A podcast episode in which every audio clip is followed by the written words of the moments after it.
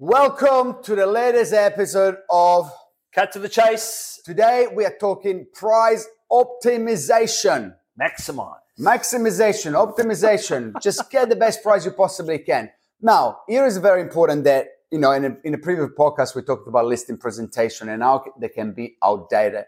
I truly believe that you should have a one pager after you've gone all through your, you know, whatever is in the listing presentation, if you still use those uh, one page that will outline the nine reasons, the 10 reasons, the seven reasons, whatever reasons you have put together of why you as an agent will be able to maximize the price for your vendor.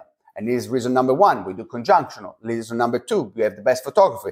Reason number three, we do this, this, this, and that. I'm not going to give them all to you because otherwise, what's the point of me doing personalized pain training? But come up with a single document.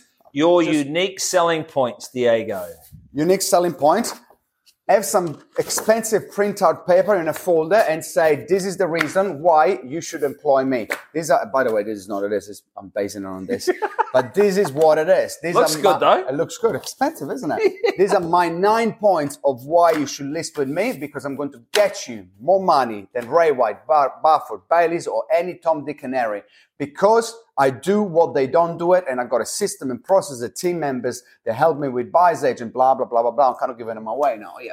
The point of it though, they got to walk. Up, you got to walk away from the meeting. Say, have I done enough to prove that I'm the best man for the job? job. Oh, we want to think about it. Hey, look, I respect that. Can I go in the car, make five phone calls that I've missed, and I come back and see you in 10 minutes? Oh, no, no, give us the night. I respect that. I'm not pushing. The reason why I'm asking is because if I was with a buyer at your house, I would ask the buyer the same question. Are you in a position that you want to put pen to paper now before I take someone else's through? So my job to do that with the buyer, and I got to ask you the question. But if you want some time, I respect that, and I'll give you all the time in the world. Beautiful. I've got one tip. The key is have no opinion on price and bring low offers and explain it to your vendors how important those low offers are to leverage up a more genuine buyer because competition drives up price. So, Mr. and Mrs. Seller, I will have no opinion on what you will or will not sell for, and do not be offended with low offers. It's just my job because I want two low offers to scale a third person to say, hey, you're in a multi offer, chat, chat, chat. All legit, all above board, have no opinion on price, and then price maximization will always look after itself. Beautiful. Cut to the chase. Like, share, subscribe. Yeah. Yeah.